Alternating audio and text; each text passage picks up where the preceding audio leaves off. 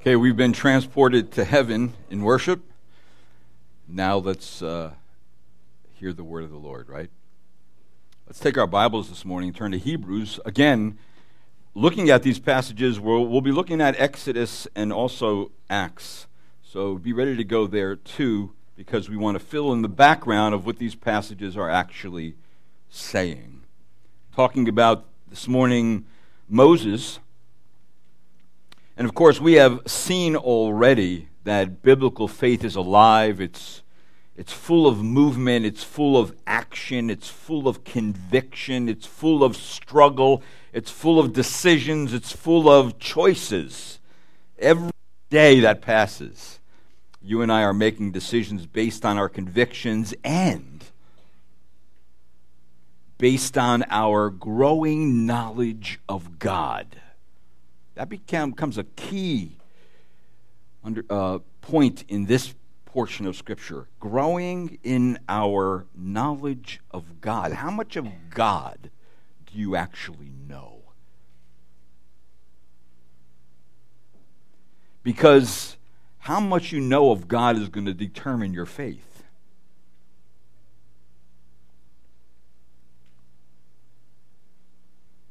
The choices that we make are in direct relation to our commitment to please and honor God. We are being led by God. The person who doesn't know that they're being led by God is a person who's not moving. You ever heard this the cliche, I guess you could call it, that God blesses a moving vessel? Well, that's true. The Columbia Space Shuttle guidance system only kicks in when it's several miles up in space. What's the point? That God's guidance system kicks in when you are in motion. That means you got to get off the launch pad.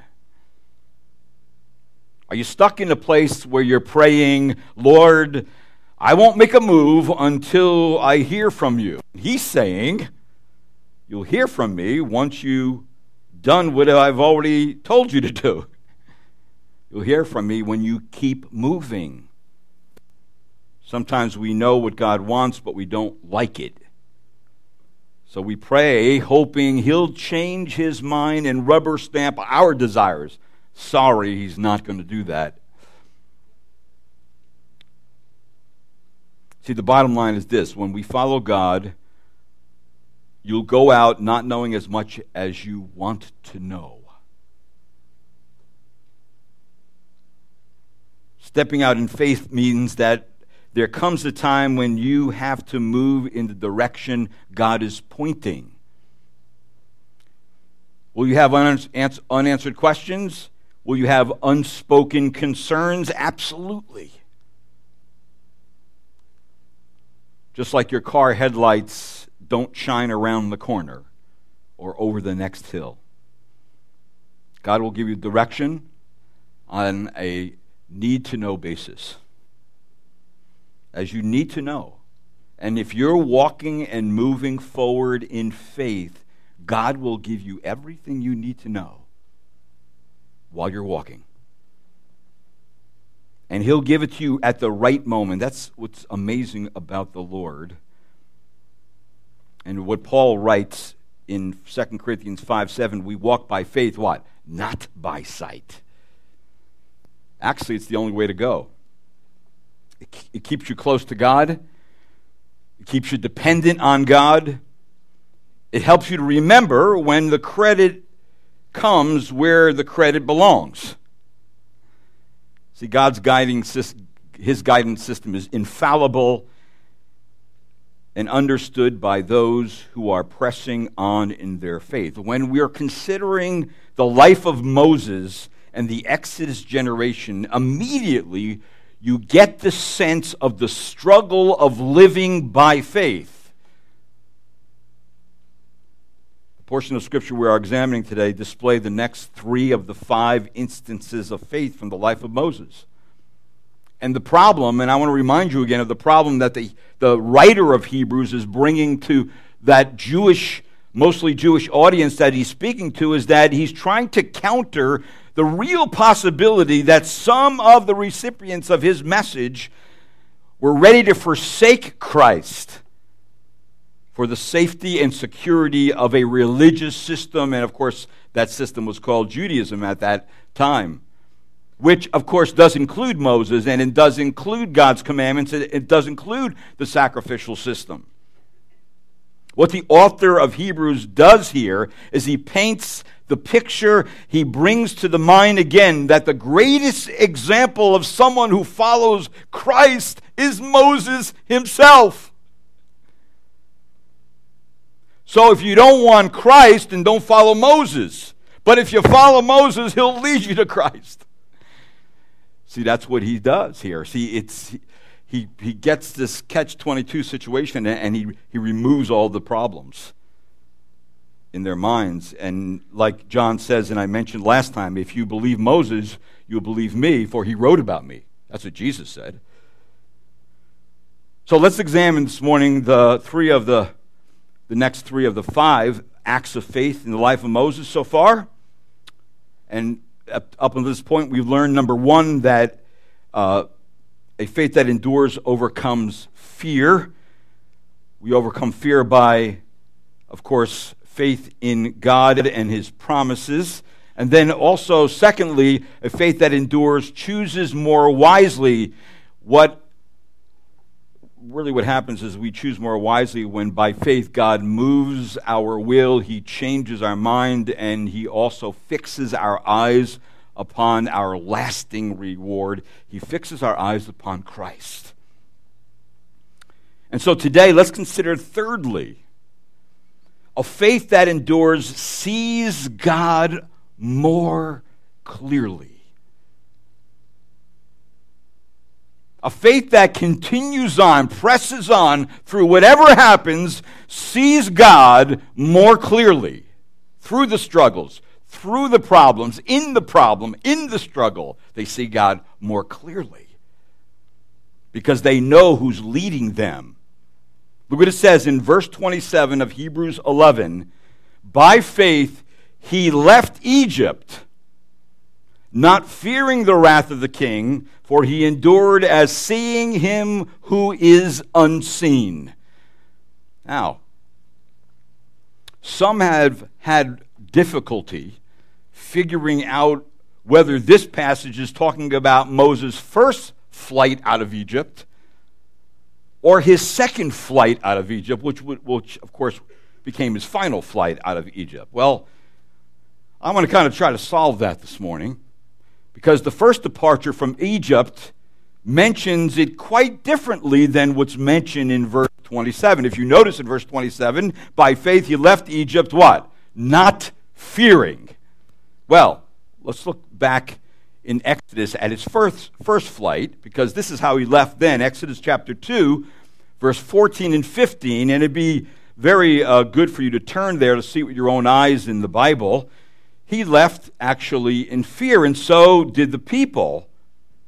Or so, excuse me, so did Moses, and it says in Exodus 2:14, but he said, Who made you a prince or a judge over us? Remember, this is after Moses had killed the Egyptian. It says, Are you intending to kill me as you kill the Egyptian? Then Moses was afraid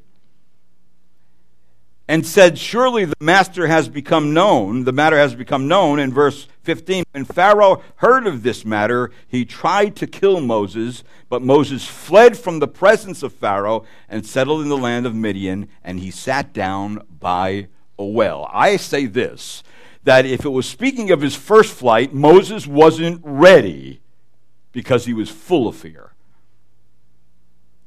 He was afraid of him being exposed. He was afraid of Pharaoh. He was afraid of the, the Egyptian law. He was afraid and he ran. Isn't that what you do when you're afraid? You run. So, where does he do? He's 40 years old now. He runs, and it says in this passage, he departs to Midian. I call this faith boot camp. Because you know what? if you're going to live by faith, you will go through faith's boot camp.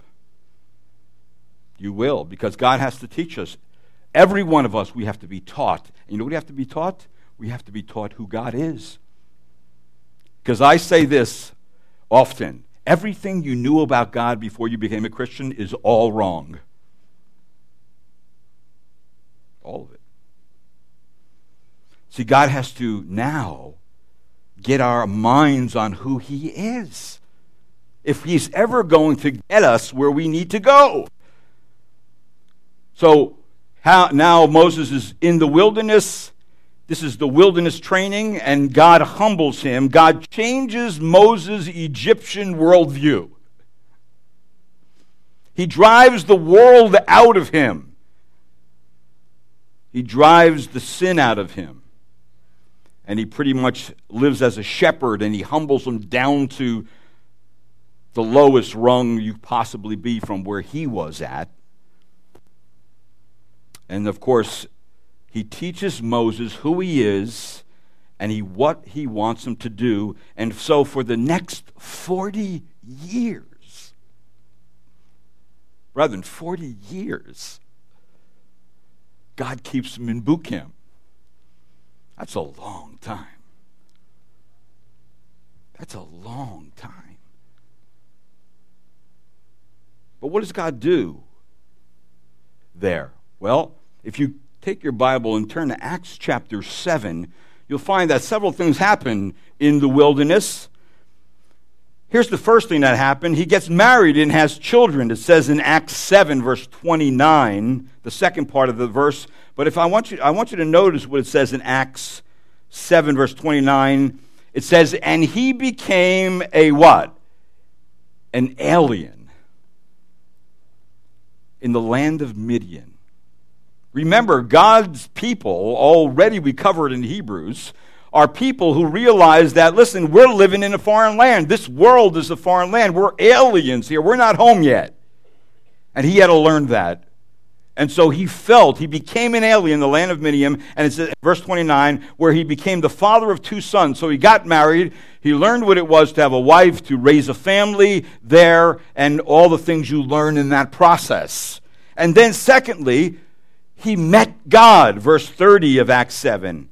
It says this After 40 years had passed, an angel appeared to him in the wilderness of Mount Sinai in the flame of a burning thorn bush. In verse 31, when Moses saw it, he marveled at the sight. As he approached to look more closely, there came the voice of the Lord. What did it say in verse 32? I am the God of your fathers, the God of Abraham and Isaac and Jacob. And Moses shook with fear and would not venture to look. And verse 33 But the Lord said to him, Take off the sandals from your feet, for the place on which you are standing is holy ground. What's going on here? You know what? Moses sees a manifestation of the presence of God in this burning bush. He also hears God speak. And when he hears God speak, he learns to tremble with godly fear. He realized that he was in the presence of someone he has never been in the presence of. And it caused him to fear. And then God spoke, part of the reason why he feared is because he began to realize, after God spoke to him, that in God's presence is the presence of holiness. That is, God is not like man.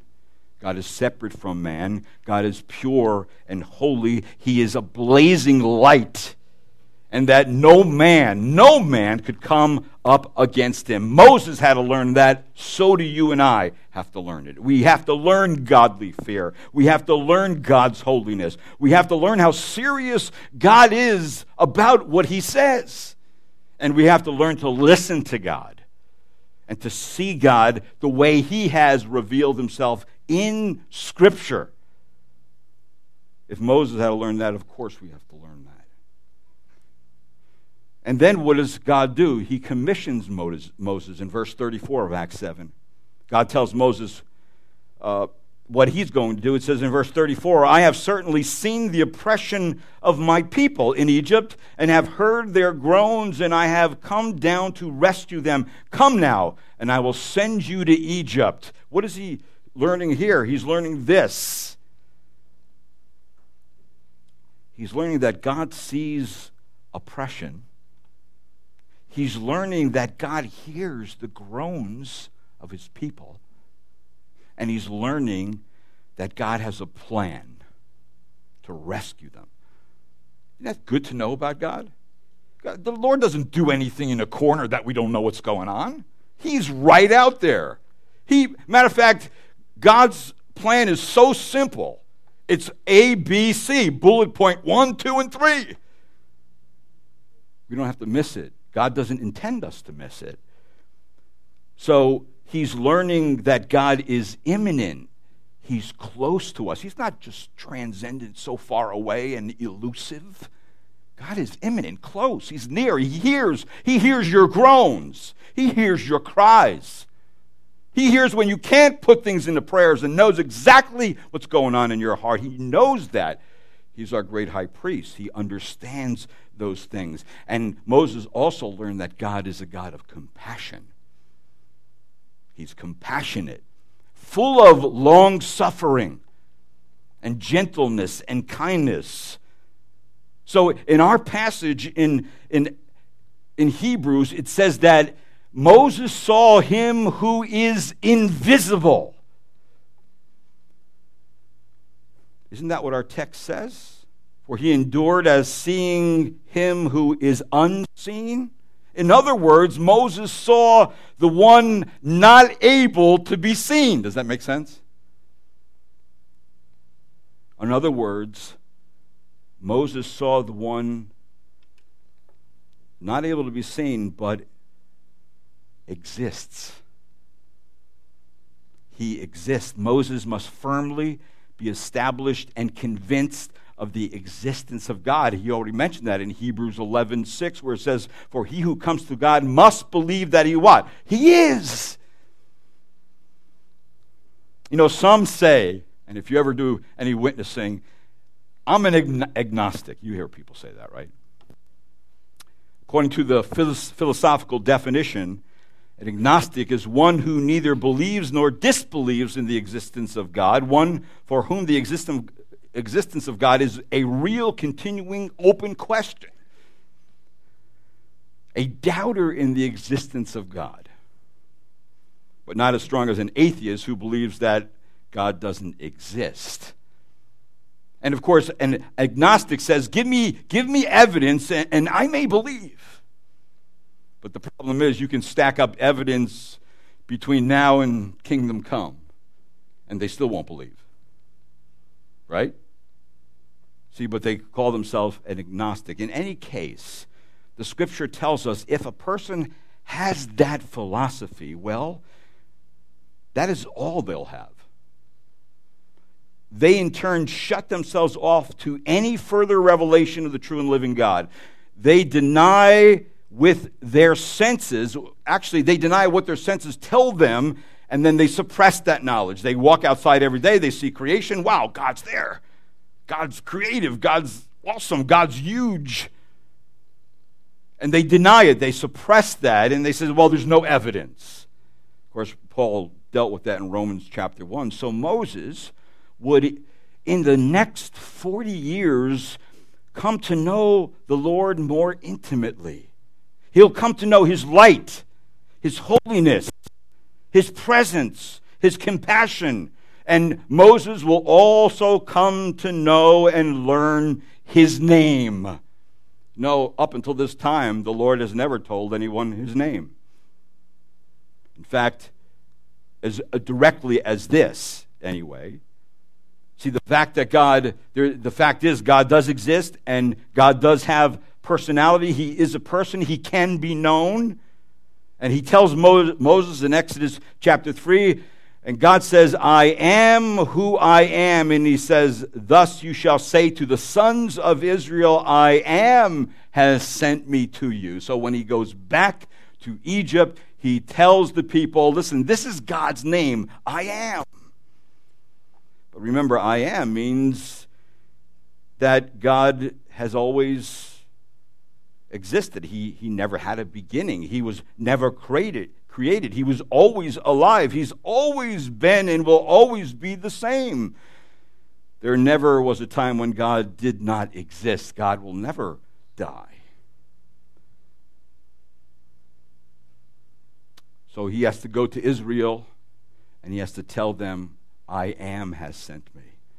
The founder and the maker of the world has sent me. The ruler of the universe has sent me. The giver and originator of life has sent me. God, who has made himself known to the fathers, Abraham, Isaac, and Jacob, has sent me. And of course, Hebrews adds to that. Remember in Hebrews chapter 1 1, God who's spoken in these last days, spoken to us in his Son. So, see, A.W. Tozer said faith is subjective, but it's sound only when it corresponds with objective reality. In other words, man's faith in the mountain is valid only because the mountain is there. I see the mountain, I could say it's there. Otherwise, it would be a mere imagination if I would see the mountain and say it's not there. And that person would have to be sharply corrected to rescue that particular person from harmful delusion. If you go on thinking like that, you're going to be in real big trouble. So, God is what He is in Himself he does not become what we believe he is. And that's the difference. There's the switch. This is the way we thought God should be. And God says, No, that's not the way I am at all. This is the way I am. And this is who I am. I am that I am.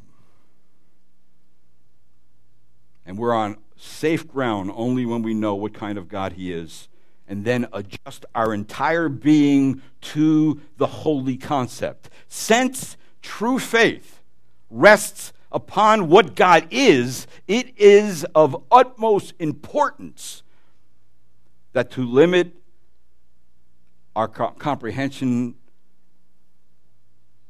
of who He is would be absolutely wrong. In fact, we could not trust God if we just understood God based on our own terms.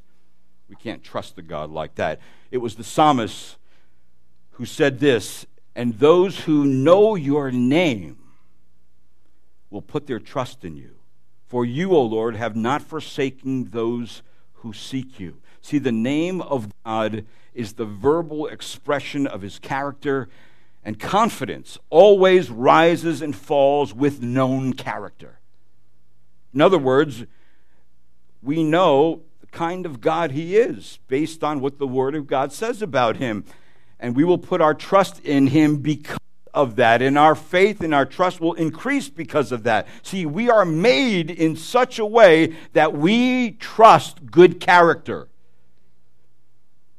and we distrust bad character. Most, if not all of us, will not buy a car from a dealership which bears the name, whether in reality or by word of mouth, Lucifer's shady car deals. We just wouldn't do it, would we?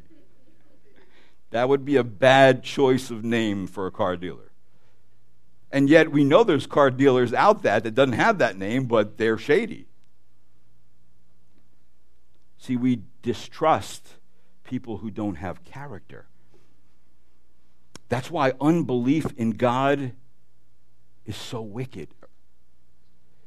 It was, it was John who informed us the one who believes in the Son of God has the testimony in himself. The one who does not believe God, what? Has made him a liar. Because he has not believed in the testimony that God has given concerning his Son.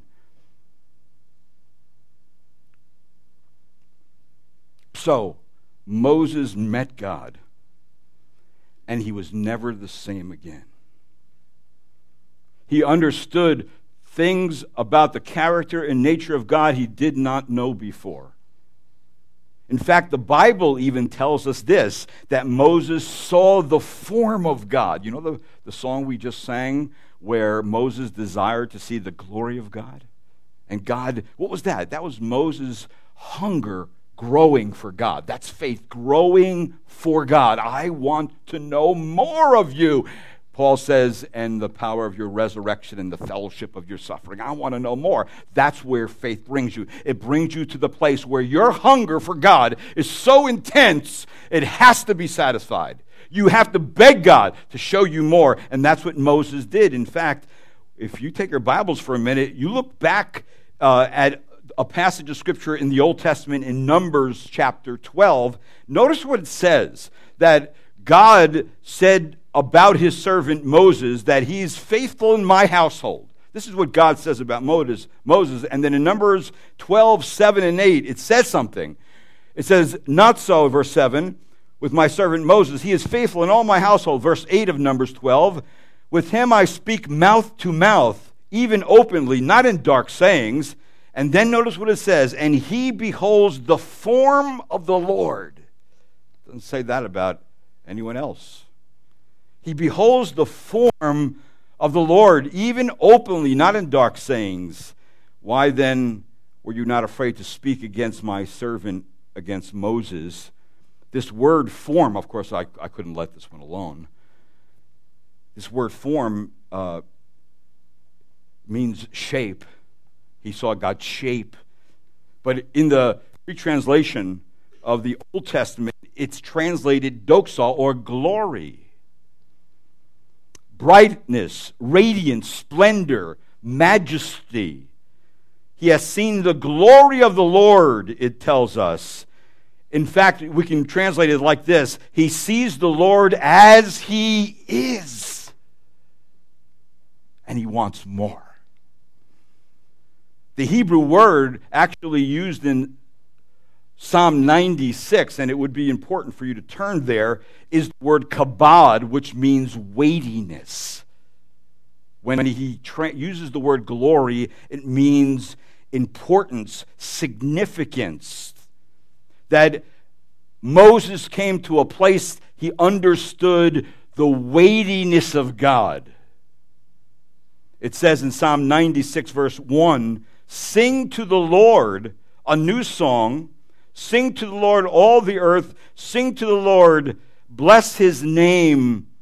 Proclaim good tidings of his salvation from day to day. Tell of his glory among the nations, his wonderful deeds among the peoples. For great is the Lord and greatly to be praised. He is to be feared above all gods. Verse 6 Splendor and majesty are before him, strength and beauty are in his sanctuary. Ascribe to the Lord, O families of the peoples. Ascribe to the Lord glory and strength. Ascribe to the Lord glory of his name. Bring an offering and come into his courts. Worship the Lord in holy attire. Tremble before him, all the earths. You know, that's just simply saying this. When we see God, we should see God like this. We should see God as so great and so almost undescribable that we get lost in who He is and we begin to tremble before Him because we know the weight. God's, in a sense, man, that's heavy to learn about God. It's heavy to learn about what the terror of the Lord. It's heavy to learn about the compassion and plan of the Lord. It's heavy to learn about the character of God. But when you learn it, it changes everything about your life. You can never be the same again. See, the secret of Moses' faith was that he knew God personally. To every task, he went in the presence of God and came out from the presence of God with the boldness in his God. He learned to face God before he learned to face people. It was told that before a great battle, Napoleon would stand in his tent alone. And he would stand, stand there and send for his commanders to come to him. And one by one they would come. And when they came in, he would say no word, but he would look at them in the eyes, shake their hand, and they would go out prepared to die for the, for, for the general in whom they loved.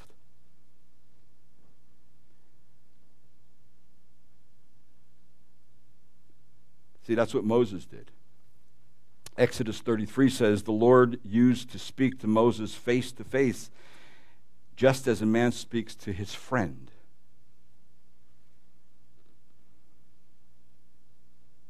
And here's the key to all of it the source of true faith is God.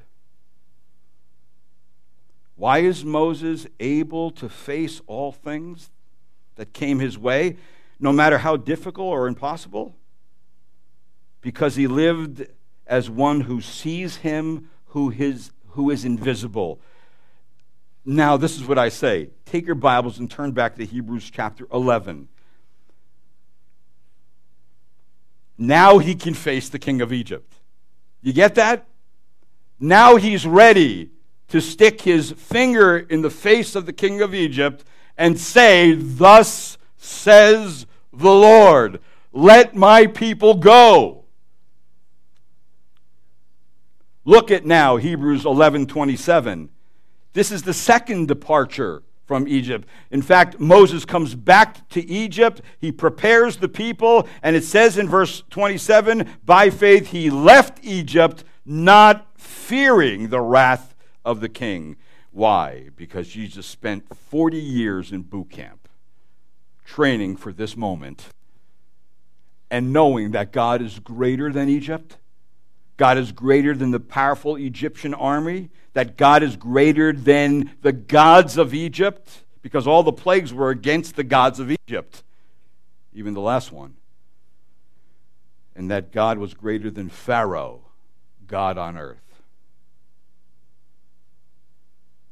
See, Moses had to know that.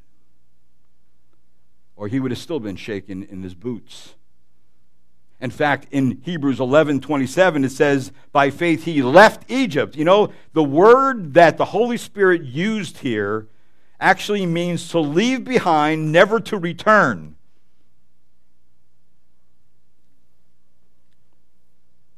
This word is actually setting up the context to point Moses' second and final departure from Egypt because in Hebrews, or excuse me, Exodus 10, it says, Then Pharaoh said to him, Get away from me, beware, do not, beware, do not see my face again, for in the day you see my face you shall die. And Moses said to Pharaoh, You're right, I shall never see your face again. But not in the context you're talking about, in the context of which God's going to do to you. See, that's boldness. That, in fact, again, Moses did not fear, and when Moses didn't fear, the people didn't fear. The leader didn't fear, and the people didn't fear. It's written by, in the Psalm, in Psalm 78. Listen to what it says in Psalm, in Psalm 78. Talking about this incident, he leveled the path for his anger. He did not spare their soul from death, but gave over their life to the plague and smote all the firstborn in Egypt, the first issue of their virility in the tents of Ham. But he led forth his own people like sheep and guided them in the wilderness like a flock. He led them safely so that they did not fear, but the sea engulfed their enemies. See, they didn't fear. It's not now just Moses didn't fear, but a bold, growing faith causes other people to have bold, growing faith. Where they see God high and lifted up, they see God the way He ought to be seen, and they learn to live that way. See, by cultivating the knowledge of God, we at the same time cultivate our faith.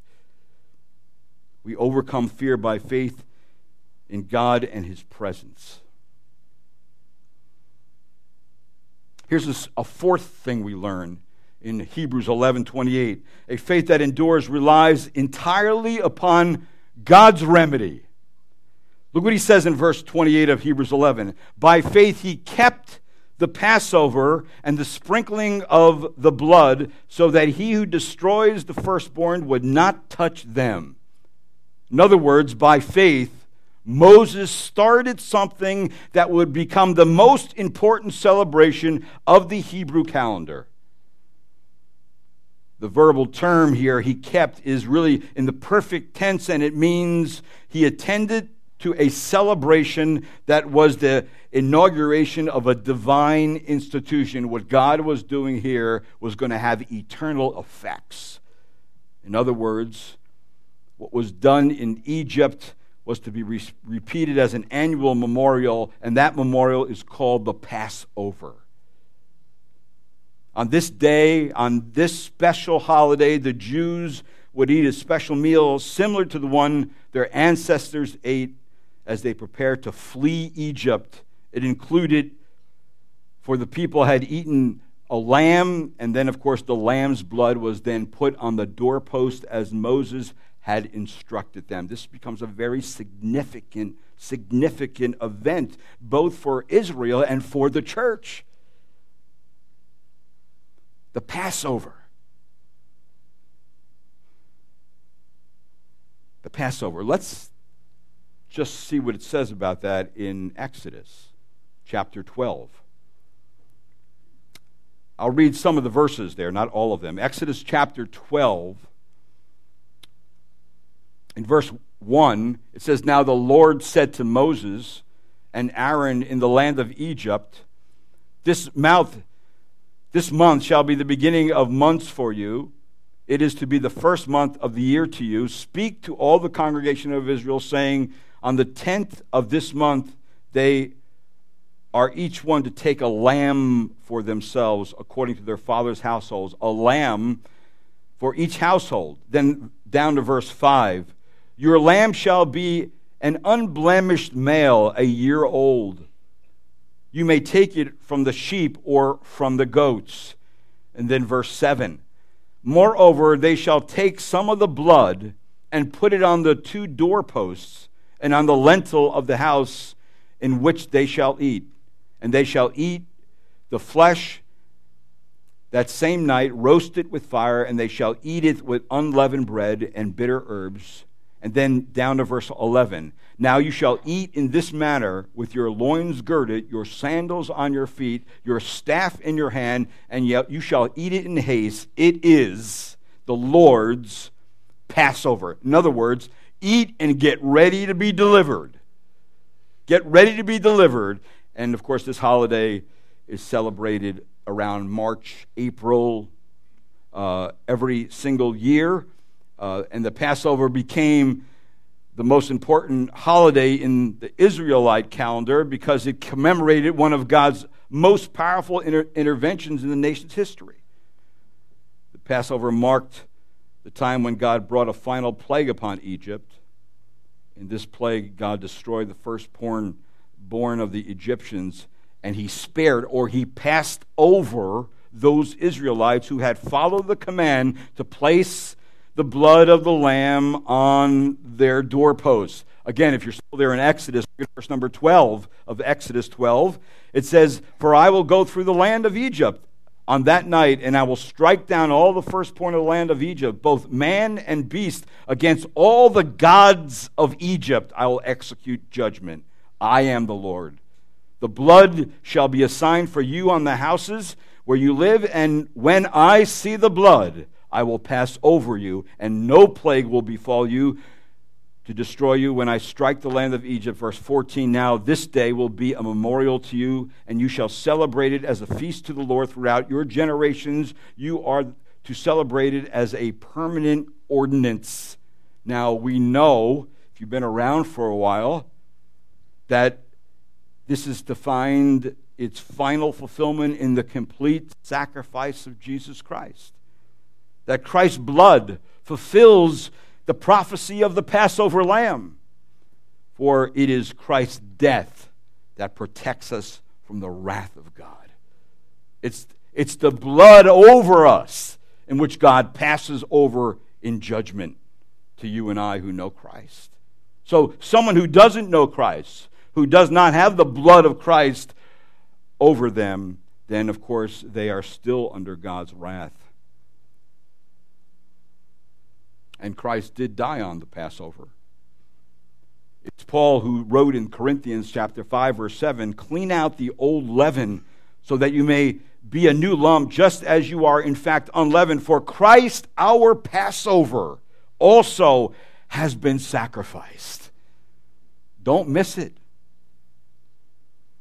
or ignore it or refuse Jesus as the Passover lamb. And if you're there in Hebrews, if you look over to Hebrews chapter 12, notice the warning that's given again to his audience. And it's a warning based upon the sprinkling of the blood of Christ over those who believe in Jesus Christ alone for their eternal salvation. And it says in Hebrews 12, verse 24, and to Jesus, the mediator of the new covenant, and to the sprinkled blood, which speaks better than the blood of Abel. Look at verse 25. See to it that you do not refuse him who is speaking. For if those did not escape when they refused him who warned them on earth, much less will we escape who, who turn away from him who warns from heaven. In other words, that all of God's messengers and prophets warned and preachers warned from earth. What about God who warns from heaven? If you don't, eternal life cannot be found outside of Christ. Deliverance from judgment is only found in Christ, and Scripture affirms that the work of Christ is the only necessary means provided by God for eternal salvation for all peoples, for all times, no matter what religion influenced them prior. Jesus Christ is the Passover. So, the significance of Moses' faith carrying out that ordinance and carrying it out for the next 40 years in the desert, in the wilderness with the people. Moses dying at 120. So the first 40 years, the second 40 years, boot camp. The third 40 years, coming before Pharaoh, the people being delivered, and then the people wandering in the desert were all part of Moses' lot. And it took a large amount of faith to lead those people who were backbiting, grumbling, complaining lot of people.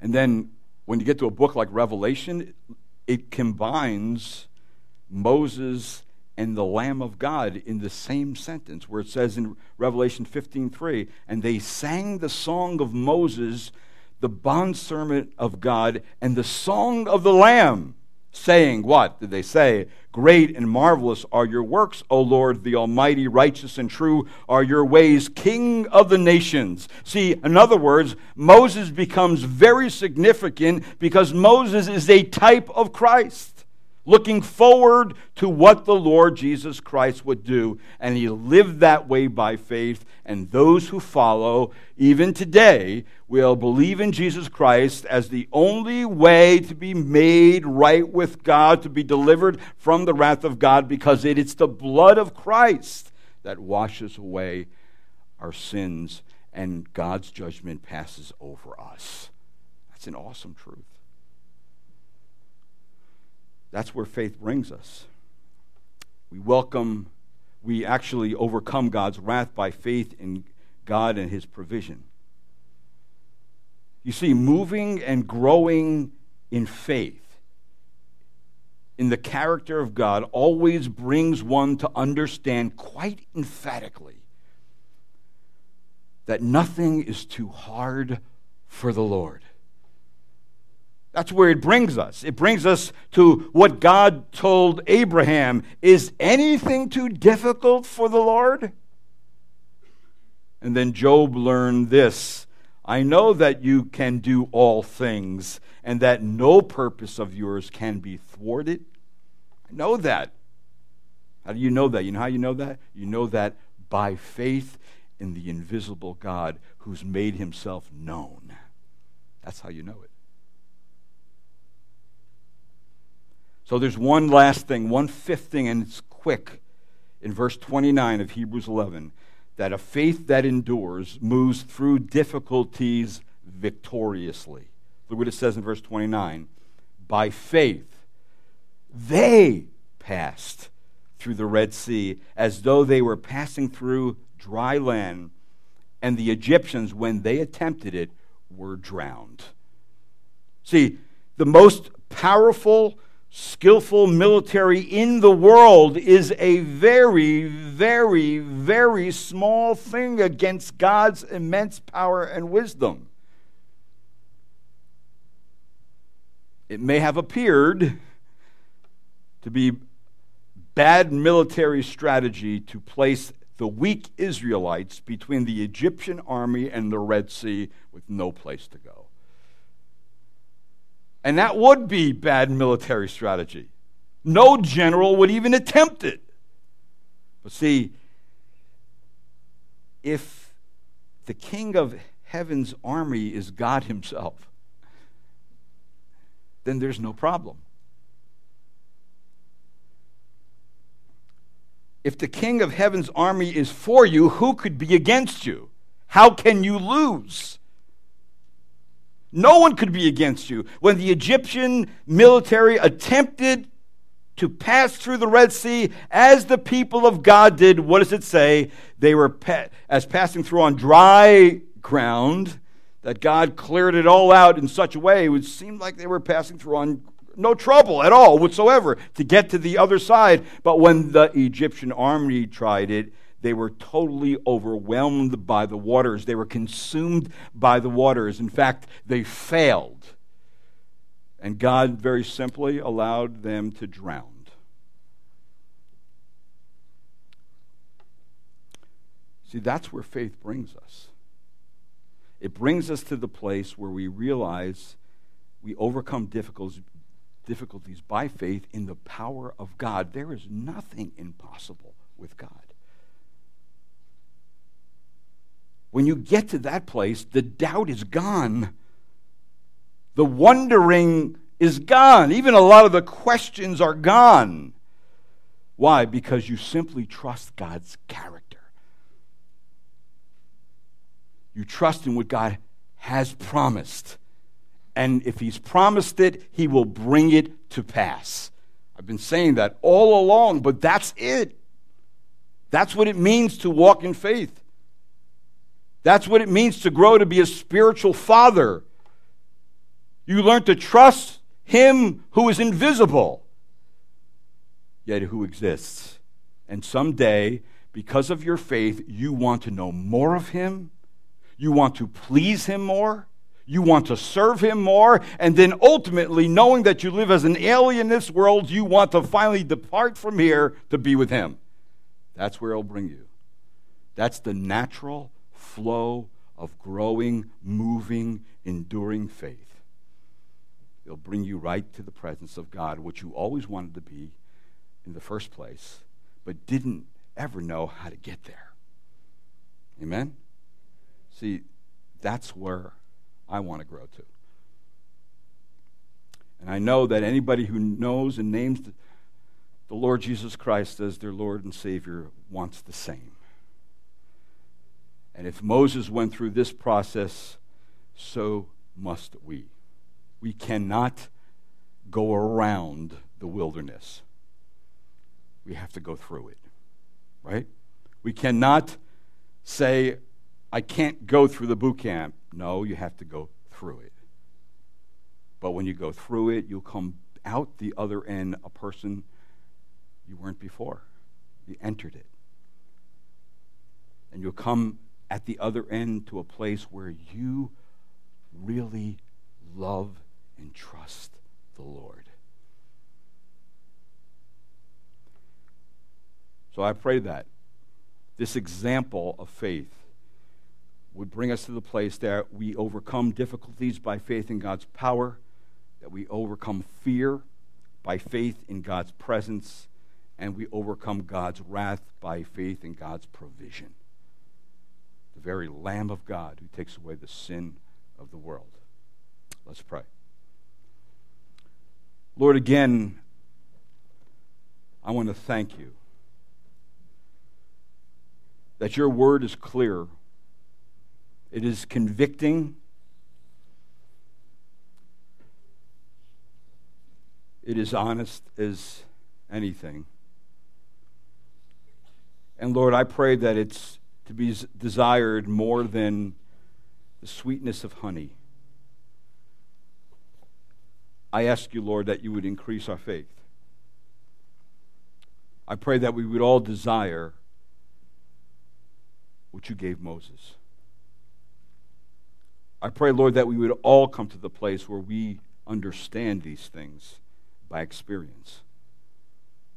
I pray that they wouldn't just be theory, but they would be the way we live. You are great, Lord, and you're greatly to be praised. Let us never take lightly what the Bible says is heavy. And Lord, let us all come to you with the desire to know more of you. That even Paul, who says to know more of the power of your resurrection, the fellowship of your suffering, oh Lord, we want to know more. And Lord, even though sin sidetracks us, confuses us, puts us in a place where we get deluded. Lord, bring us back. If we're not saved, save us, Lord. Let us put our faith and trust in the Passover Lamb, Jesus Christ. And Lord, do your work in us by your Spirit and make us a people of faith. And I pray this in the name of our great God and Savior, Jesus Christ.